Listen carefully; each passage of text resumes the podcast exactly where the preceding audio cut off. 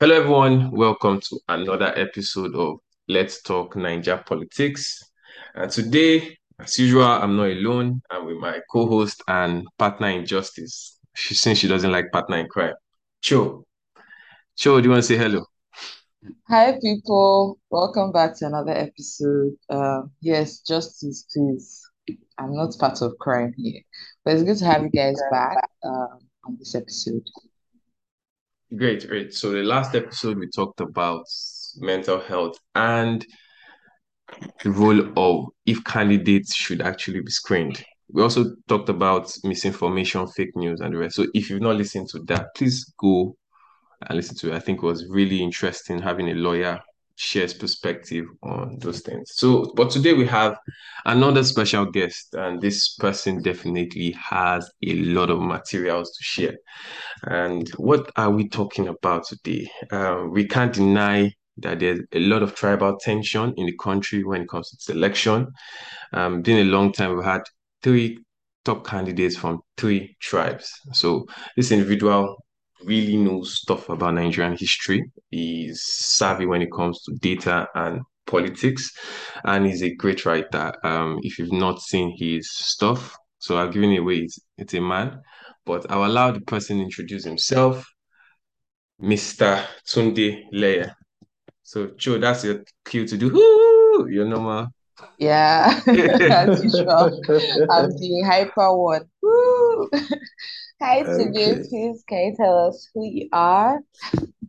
All right. My name is Tunde Leye, and um, everything that I am is summed up as being a storyteller. Um, I'm a writer. I, I write books. I write films. I write stage plays. Um, a tech entrepreneur. I'm a researcher, and I run a research firm called SBM Intelligence. Um, and I'm a bunch of those kinds of things, but I think it all sums up to being a storyteller. Uh, and I'm one of those that are passionate about telling African stories from the perspective of Africans, centering Africans as opposed to centering the other people that we know. Um, so that's who I am in a nutshell. I live in Lagos, Nigeria. Um, and of course, I'm an avid follower of Nigerian politics and um, it's a space that interests me because I understand how important it is to just, uh, like I always say, uh, all of the concerted change that non-political actors can, you know, organize to do and drive. One action from a political actor can either change all of that or advance all of that. And that's how important politics is to our life. So it's really, really important. And I'm glad that you know, we're having this type of conversation now. Thanks a lot. Awesome. Thank you, thank you. Yes, so straight for the, you know, I won't say attack, but just straight to it because you mentioned um, non-political actors. So I want to start with this question. So, um, do you think writers so far have done justice in communicating Nigeria's history in a way that is clear to maybe listeners or readers in general? Um, I mean, writers have, and this is not me defending my constituency, but writers have been at the forefront of communicating Nigeria's history.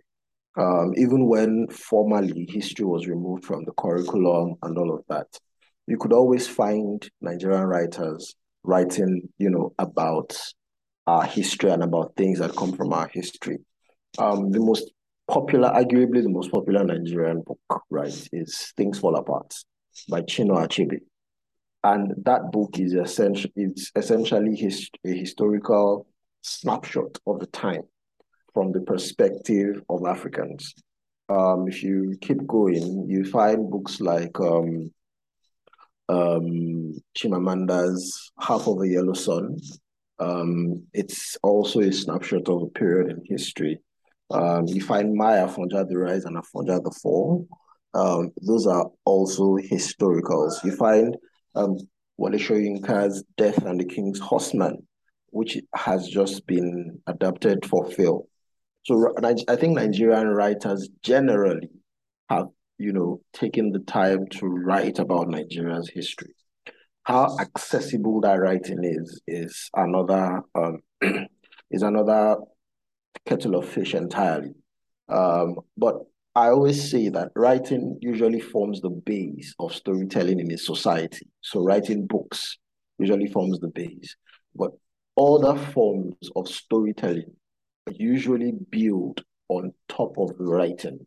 What we've not had a lot of is the other more mass media, more, more mass distributed forms of storytelling, building on the work of these writers and on our historicals. So you don't have a lot of films that are historicals, for example. Um, you don't have a lot of, you know, concerts that are historicals. You don't have, if, if you contrast that with um, the West or Asia, you find that they tap into their history and the work that their writers have done in these more mass media and project it globally. If you watch 10 Indian films, four of them, you know, have something to say about Indian history.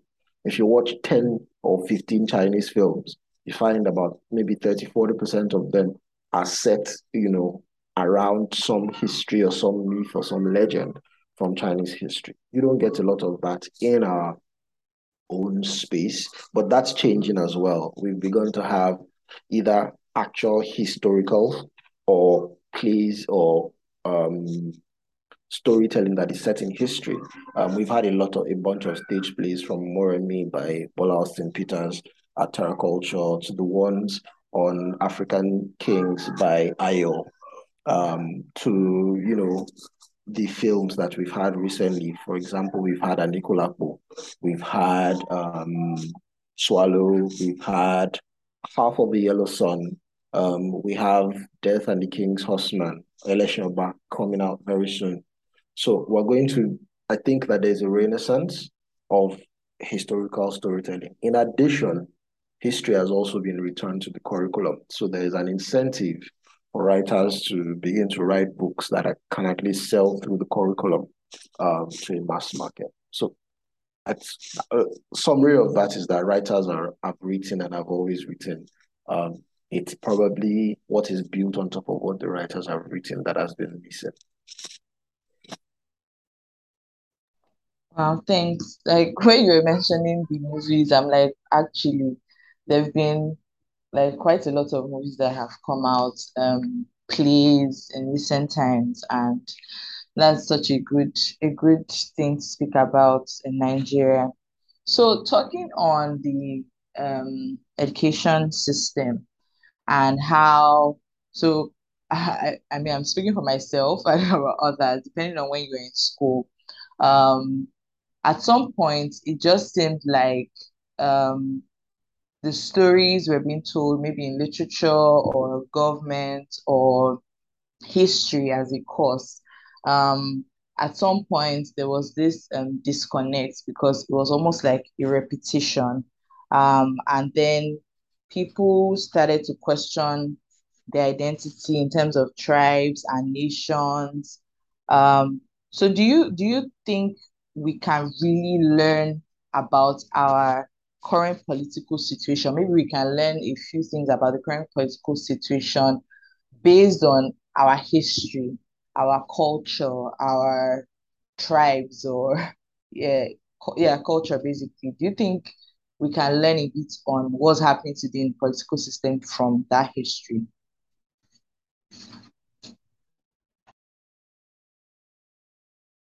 The answer is a very short yes. Um, human beings are generally a continuum, and you build on your history. Uh, we like I, like I said in the in, in the last in my last book, which is a historical and which anybody that reads it will be able to see that some of the things that I have said in that book allude to the current political arrangement that we have and using the metaphor of the collapse of the Oyo Empire as a you know as a frame to tell some things about the current political arrangement.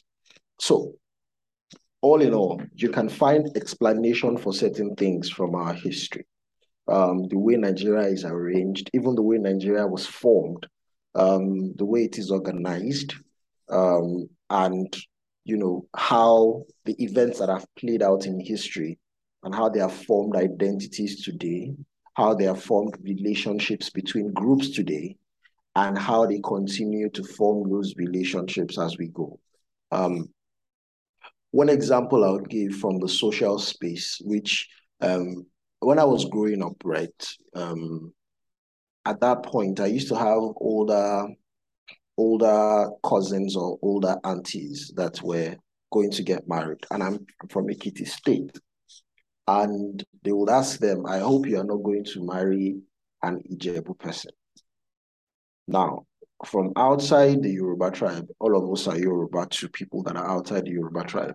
But as at that time, there was still a historical memory of the fact that, and many people will not recognize that that's the reason, or that's one of the reasons at least. But a lot for a long time in Yoruba history, Ijebu people were the itinerant slave traders. So they will be the ones that come into a community to buy slaves and take them to the coast, right?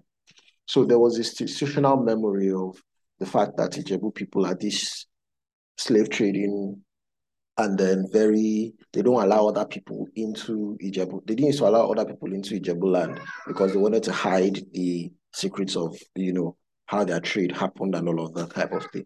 So they were seen as these guys that will come and buy slaves and security and all of that. And that seeped down into, you know, unconsciously. For many, many, many of those older people that will tell you, ah, I hope you're not going to marry an Ijebu person. They, they, they didn't really know that that was the reason they were saying that, but their parents had told them, and their parents' parents had said so as well, based on that historical memory. And so um, that's that's sort of on the social side how history for it's better now because at least now they will say I hope he's a Yoruba person. They won't specify whether he's a Jebu or not. Um, and you find that in different different. There's a very famous interview of the Sardauna. I don't know if you've seen that interview where he was talking about the evils, right? And this was in the 50s. He was talking about the northernization agenda and his perception of the Igbos. Now, Sardauna is the most important political figure from northern Nigeria in the last hundred years. No um, arguments about that. And he expressed certain thoughts, which I will not repeat here. But you will find that those thoughts that he expressed um, culturally have become part of the perception of the North, of the Igbos. Um, and whether consciously or unconsciously, it has impacted on political relationships and political arrangements between the North and Igbo speaking parts of the country. So definitely there is um, an overarching, definitely there's an overarching um, impact of history on, you know, the political arrangements, the social arrangements and social interactions that have emerged in the space that we call Nigeria today. Just yesterday, I was talking. I have a one of our one of the guys that works. Um, our most senior person in the in our research firm. Um, is head of research, and we're having a conversation. He's from um Akwa Ibom, and half of his family is in Cameroon. Half of his family are Cameroonians. They're from the English speaking part of Cameroon. And for them, you know, for us, we see it as Nigeria and Cameroon, right? They're two different countries. But for his family, it's just, I'm going to visit my uncle there. It's not like they are different families because for them, somebody just drew a line on the map and said, this part of the map is now in Cameroon. This part of the map is now in Nigeria. For, for them as a family, that map, that line is the business of the government. They are still a family together. You have a lot of that across Nigeria. So definitely history um, and things that have happened in history play a part in what has emerged in Nigeria. Yeah, I remember wow. seeing a picture where it was like a gutter that separated, I think, is it Niger and Nigeria? And I'm like, literally, you can stand in between and yeah, two countries. Corey, over to you. Yes, um, I was for the same Chin thought that Tunde started with. He, you mentioned about this tension. I, I want to ask, what do you think is the cause of this tension right now and in the past? It seems that it's increasing as we get closer to the election. So, what do you think is the cause and what can be done? So the first the first thing is that you know the the tensions historically was a case of, and it's always been that way where differences exist amongst people, and the people that rule them try to use those differences to divide to divide them so that they gain an advantage. And you found it as far back as when the British came. Their primary mode of, you know, ruling the space was divide and conquer, divide and rule. So divide people so that they can never really come together to oppose the leadership. And when the British, you know, were leaving, the Nigerian politicians that were going to be taking over from them gradually from the 19 mid 1940s after World War II up to independence, in trying to gain political advantage over their rivals, they found appealing to ethnic sentiments to be an easy and convenient um, approach to take, uh, as opposed to purely ideological, you know, approaches or nationalistic approaches. And so the appeal to ethnic sentiments in order to gain political advantage has been a feature and not a bug in Nigerian politics from before independence. Um, as time has gone on, the quality of people that have then aspired to political office has continued to decline, and they have therefore had to fall back more and more increasingly, even more than those pre-independence quote and unquote founding fathers on ethnic sentiments because that's all many of them have to offer. Um, and that's the only path they can see to winning elections. Politicians will always optimize for the easiest route for them to gain power. And many of them have decided that appealing to ethnic sentiments is the easiest route to gaining power in Nigeria. And unfortunately, they've been proven right many, many, many, many times. So it's very hard for them to change that. Um, having then said that, there have then been incidents that have, you know, calcified these positions over time. We've had multiple coups, um, which many, many people have interpreted. Uh, some people chose to interpret from an ethnic lens um, and reprisal coups that were mass killings and pogroms. We've had a civil war, um, which everybody tries to act as if never happened, um, except the people that were the core victims of it. We've had um, we've had different, you know, just epochs of things. We've had religious crises. We've had, um, for example, we've had Tai Time in the 80s. We have Boko Haram ongoing now. We've had those things that in all of these things, there's been no real justice happening what we what usually happens is that those things get swept under the carpet and everybody tries to quote and unquote move on in the name of unity. But when injustice um, in the face of things happen like that, only two outcomes come. The people that perpetrated the injustice become emboldened to do it again. And the people that were victims of the injustice also become convinced that the only way they can prevent it is to help themselves and not depend on the government for help. So there's a leg- there's a legitimacy problem of central government that um, people then find their identities from only their ethnic identities and not the national identity, which has never really formed. So all of these contribute to the tension, and you will see it from from, from even the 2023 elections, where certain candidates have devolved to ethnic battle cries, to lay their claim on why they should be president, you know, of the Federal Republic of Nigeria. So it is that that's really the why it persists. Well put. Do really like that response. So I, let's continue on that line. Um, regarding the whole leaving out history for now. Uh, what do who do you think benefits the most from that exemption, and how can we turn that direction or change it to a better knowledge of our history? What do you think we can do about that?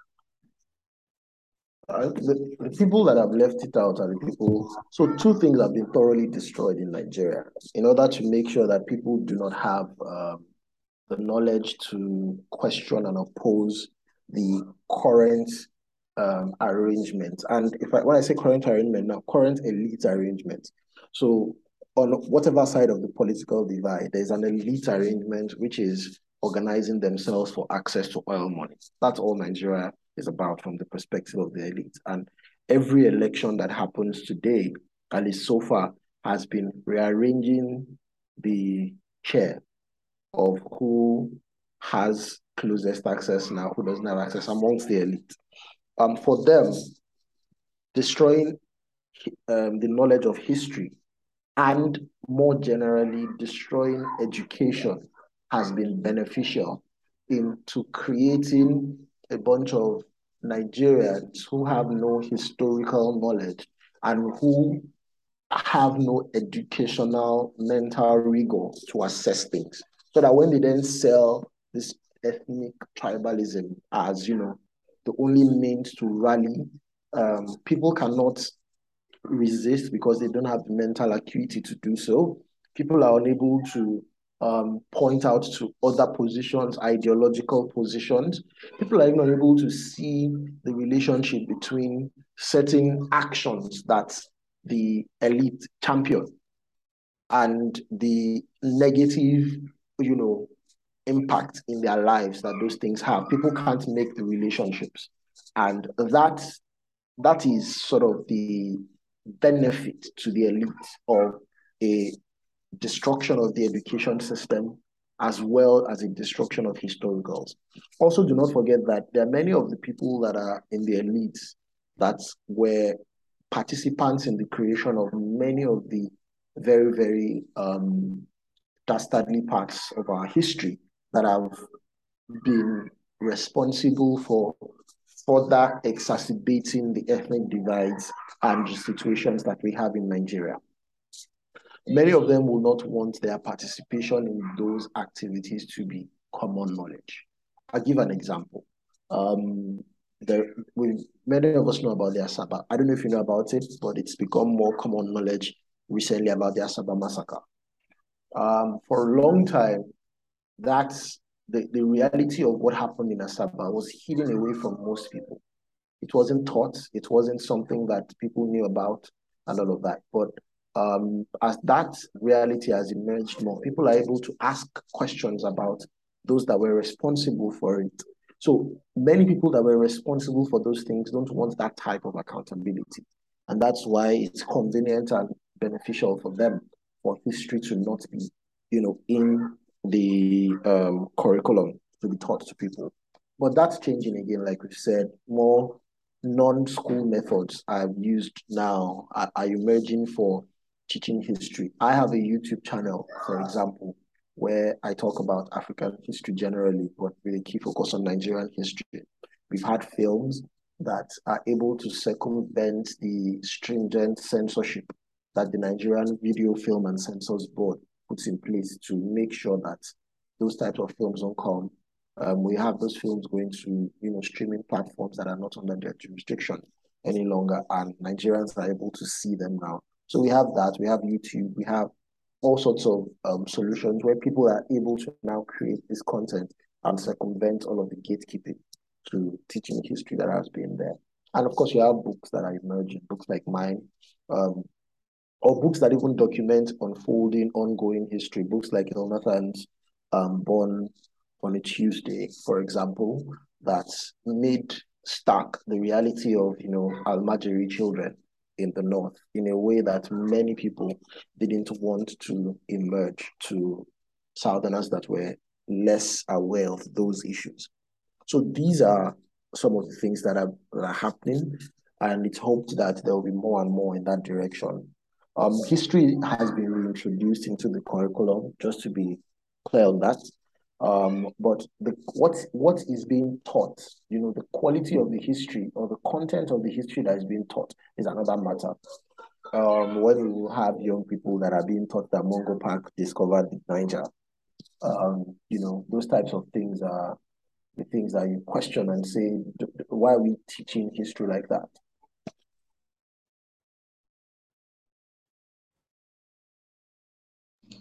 Quite interesting. Um, God help us in this country. That's just what I have to say.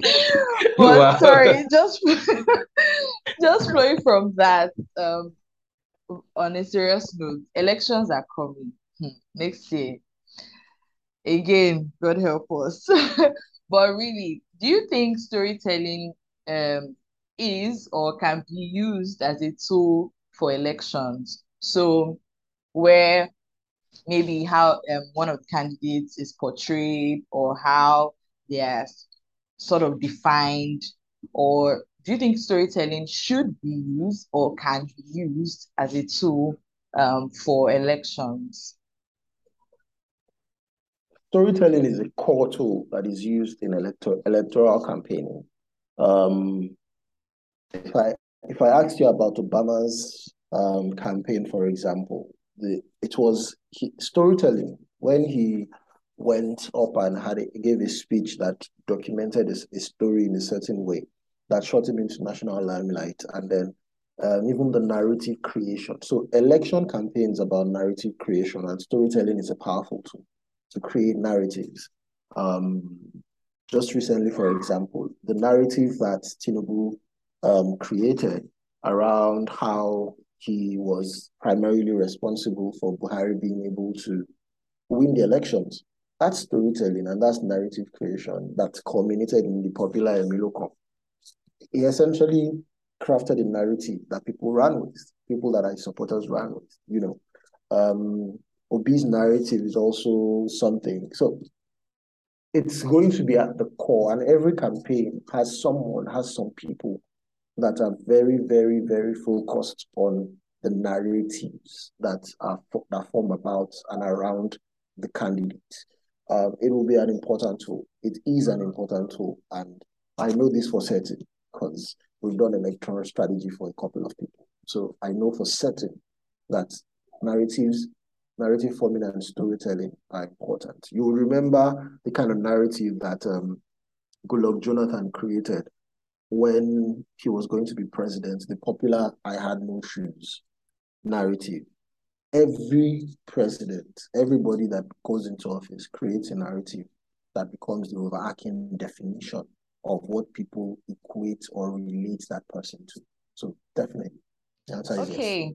So my next question is um so I watched um an interview you did um on one of the um TV stations, um, and you mentioned how leadership amplifies weaknesses of men.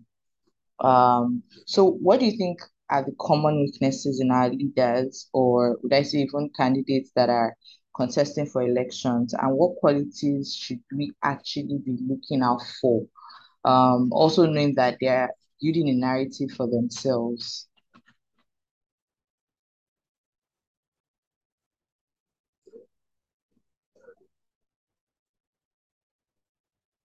That statement is very accurate. Leadership um, success generally amplifies the weaknesses of men. Um, and leadership is a is a specific type of success where the person not only is successful but also has power to then carry out whatever quote and unquote thoughts that come to their head because everybody is um, forced to, or everybody is compelled to follow what that leader said. If I lead a company and I say this is direction the company should go, almost everybody has to go that direction or they leave. That's that's how it works, right? So leadership makes that happen. It's a specific type of success that not only amplifies your weaknesses potentially, but also gives you the power to really, really amplify your failures and your successes, if you may. It's the reason why in most um, systems that work, there are usually checks and balances to make sure that you know the any express will of the leader goes through setting checks so that the person doesn't just do whatever pops into their head. Um, it's why dictatorships are a very, very, very dangerous way to run a country because you only depend on whether it's a good or a bad dictator, not a good system. Um, so having said that, the first um, trait, right, that is a weakness that you see in most leaders that from these parts is, and it's also a cultural thing where the elder or the person that has the power um, expects to be obeyed without question, and everybody around the person, um, where culture that you know listens and obeys and respects and all of that. So once a person is the leader, right, everybody defers to that person. You find it not just in political spaces, you find it even in business and, and social spaces as well. Everybody defers to what the person has said. And what the person has said becomes, it's very hard, therefore, for leaders in this part to get honest feedback um, in fact, people organize um, in such a way that they mask reality from the leaders here. And so the leader is on an ego trip. The leader is usually told that he's the best thing since sliced bread or since pounded yam, as I like to say, because I'm Ekiti. Mm. Um, you know, and that leader carries on in that way. And therefore, whatever errors that leader makes is just amplified and perpetuated. Um, for example, when President Buhari would have said, close the border, right? That's a, that was a bad idea. That was a bad policy. But everybody fell in line and supported that policy, right? That's that's what the way leadership is structured in these parts does. Um, so that's one. Um, that's one weakness. I mean, there are also many other weaknesses. We've talked about ethnic, ethnic, you know, tribalism, and ethnic, you know, nepotism, those kinds of things are very fraught here, where people only trust their people that look or sound like them. And so they make sure that all the important things go through or go to those people. Um, that's another weakness that we have here. We have just a a, a um, there's this thing in in Nigeria where because low, what I call it low quality corruption. Um, because there's corruption everywhere. Even China, that has developed and lifted its people out of poverty, has massive corruption. But the, the type of corruption that they have is very different from the type that we have here. It's low quality corruption that consumes before it tries to do anything. In most other places, it's corruption that facilitates the doing of things that causes growth. But in Nigeria, it is a corruption that doesn't care about if the thing gets done. A classic example 31 states in Nigeria out of 36 states are flooded at the moment. And the source of that flooding is a dam in Cameroon, of most of that dam, flooding at least. A dam in Cameroon released water. Um, and some people wanted to start fighting the Cameroonians. And then people pointed out that, hey, 40 years ago, when that dam was being built, the agreement was that Nigeria was supposed to build a dam twice the size in Nigeria. And what will happen is if they release water, that Nigerian dam would receive that water and then control its further release so that it doesn't just because flooding only happens because you release a massive volume of water at once, right? So if if there's another dam in Nigeria that controls that release, then places won't get flooded. And Nigeria's, from what I gather, money for that dam was released, but it was never built till tomorrow. In fact, in 2015, when this administration came in, it was one of the things that was debated extensively by the Senate because there was a huge situation like this in 2012 as well. But still, till today, that dam has not been built. And it's that type of um, failure you won't find in many other in many other places. The dam gets built. Maybe somebody schemes off the top, or somebody makes money from the land um, that was sold. Those kind that, that kind of corruption is what happens there. But will that dam get built? It will get built. In Nigeria, it's very possible that that dam doesn't get built, And every year, the places get flooded, and people have even then built further corruption around the fact that flooding happens every year so that they can make money from um, supplying relief materials. That's type of corruption we have in Nigeria that is, you know, amplified by going into office in Nigeria. People are just creating schemes of this nature without, you know, trying to even facilitate the doing of things. Um, I think those three uh, those three things I've mentioned are good enough um, as a general as a general frame for what kind of weaknesses we see amplified. Thank you so much. Yeah. Um, I want to ask, what do you think um, we should expect at the polls next year? So regarding shockers, things, um, or maybe your predictions, what do you think we should expect at the upcoming election? Um, it's it's going to be very hard for any of the candidates to get an outright win at the moment as as things are stacked. So the way Nigeria's constitution is, you need to have the majority of votes, but you also need to get 25% in 24 states, I think 24, 25 states, two thirds of the states in Nigeria, whatever that number is. Um, except serious change happens, none of the candidates seem poised to get that at the moment. None of the major candidates. Um, there are three major candidates plus one um, that is trying to be major. Uh, that's so the three major are Tinubu, Atiku, and Obi, obviously. And the one that is trying to be major is Kwankwaso, but his um, his base is restricted to two states in his geopolitical zone. So there's not a lot happening. He's not contesting on the national scale. He's only contesting for regional relevance. And even that he may not get. Um, so Nigerians may need to be preparing to do, to go into a runoff election for the first time, um, and that has its implications. Um, for each of the candidates, they have different. So Tinubu's strength is mobilization. Um, his party is incumbent. Um, but he there are a couple of things he has been forced to make, or some of them he has decided to make himself. For example, selecting a Muslim running mate that was an automatic. So at the point, he didn't have. If he selected a Muslim running mate, he will alienate a good chunk of the Christian North and Christian South.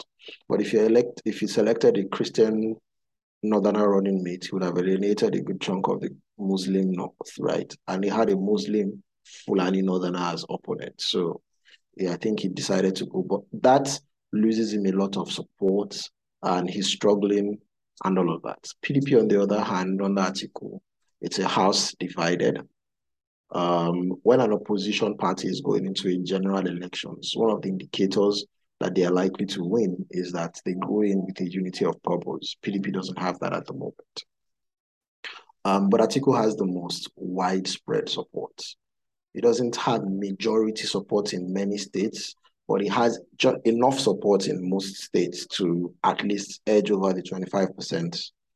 Um, so if he does that, maybe he will he can um, you know, get and there is this fear of, you know, tribal politics coming into place where um, the northern establishment um, essentially tacitly, not openly, but in the background supports an Atiku presidency because it's the northern. It doesn't traditionally have support in the north, but this is a different elections. Um, and then there's Obi who has, you know, is, is riding a wave, but in elections, your party structure needs to deliver some things for you, and then your extra, your people that are your personal supporters will bring in the extra. Um, Obi's party has a lot to do between now and you know the elections in order to put proper structure in place. Just it's something as simple as mobilizing um, party agents for the elections. There are 200,000 polling units across the country, and you need a party agent in each polling unit. Just being able to mobilize that. It's not about, and you pay them, but not even just about the money. Actually finding 200,000 people in different polling units across the country requires some rigor that his campaign hasn't shown. Um, but again, a lot of young people are coming into the mix and they will definitely impact on this thing. There are three key factors that we should consider. For the first time in a very long time, in like 20 years, Buhari is not going to be on the ballot. Buhari was is the only candidate in Nigeria that if he runs today, let's assume constitutional allowed him to run today, he's going to get 12 million votes, whether he campaigns or not. But he's not on the ballot, and his personal support is not transferable to his party. It's personal to him. If he leaves APC today and he goes to an NNPP or ADP or some unknown party, that support will follow him from APC. So that that's that's Buhari.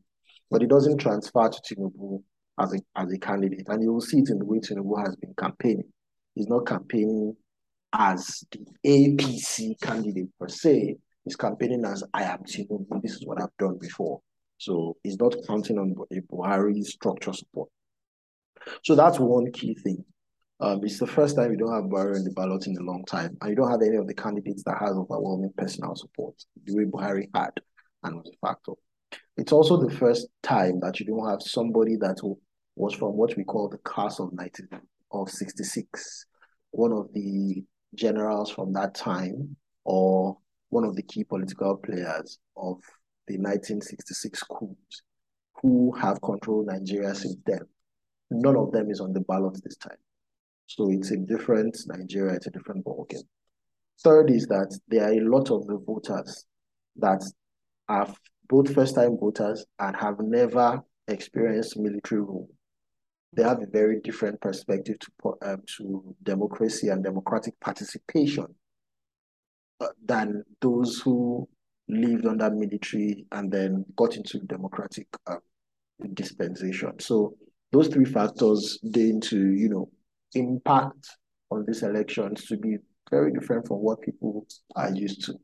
A fourth factor is the Electoral Act, which has been very well designed so that it's very hard to rig elections right now. The only way you can impact the elections is two. You either buy votes, vote buying, and vote buying has become very expensive now, or you um, resort to violence to suppress voters from coming out. Those are the only two ways politicians have at the moment. I mean, they will try other things, but those are the two key ways. So what it means is that you really do have to get people to vote for you. You can't just write results or hold a INEC, an INEC um, rec hostage to declare you as the winner, like was done by Rochas in the past. All that kind of stuff is gone. All the shenanigans that also happen before the during the primaries and with submission of candidates, the Electoral Act also fixes a good number of that. So it's a very solid law. INEC has never been better prepared to conduct an election as it is going into 2023. So we expect a solid election that will reflect largely the will of the people. Um, and it's likely that that election will give us our first run-off in history. If things come, but five months is a long time in Nigerian politics. So this is as things stand today. Yeah, looking forward to it. Looking forward to it. So now back to Tunde Leye. What should we expect from you? Um, any new works coming out soon? What's happening? Okay, so if you are in Lagos on October 22nd, um, um, the Alliance Francaise Library at the Mike Adenuga Center in Ikoyi is hosting me to um, to a book discussion on their Afonja books and a wine tasting event. So you can come, Ooh. you have good wine. Um, we'll discuss the books and all that. It's on October 22nd, it's a Saturday, it's 6 p.m. to 8 p.m. I'll be there. And then I'll be in Abuja like early November as well. Again, just having these book conversations. Um, why we should be starting shoots on my next film in November, November, sometime in November, sometime in the middle of November, we'll be starting, we'll be going to on set to shoot my next film. Um, it's it's a that one is set in the modern times. Um, and then next year we're shooting our first historical um, on the 1851 bombardment of Lagos. I can't wait actually. I'm very excited about it. uh, great, great, great. Great. Yeah, so those are a few things that are that I coming up. Sure, I'm sure you love it. Yes, I love it. Okay, and then the question that I know, Corey, from the beginning of this um, conversation, I've been waiting to ask this very question. So, who are you voting for in the coming elections? Step Presidential candidates, Who am I specifically. voting? Who am I voting for? You guys want to know that one? Well, I, I think our listeners also to Joe wants to know. know. It's Just just true. saying. Yeah, no, This is so all true. So we can have we can have a conversation again because of um some things that I'm doing uh, that I would rather keep my who I'm voting private. Um, I'm doing I run a research firm that is doing political strategy for a bunch of people that are contesting in this election. Um, and while I always remind them that um, Tunde Leye as a person is different from Tunde Leye's company, um, I'm sure you know that most people find it very hard to make those distinctions. So Yes. exactly. So I'd, I'd rather just keep my choice of vote so that so that my partners my partners will not appear in my dream. Well, very well No problem. Well said. are Well said. We'll let it slide. We'll let it slide. But no problem. Thank you so much for sharing. Thank you so much for opening our eyes to some things that we might have maybe pushed under the rug. But we're very happy to have this conversation, and we hope our listeners will learn a lot from this, both the young and the old. So, Right. thank you guys for listening. Please follow us on our different social media um, platforms. Um, until next time, this is Chill and Curry signing out. Peace out, guys. Bye.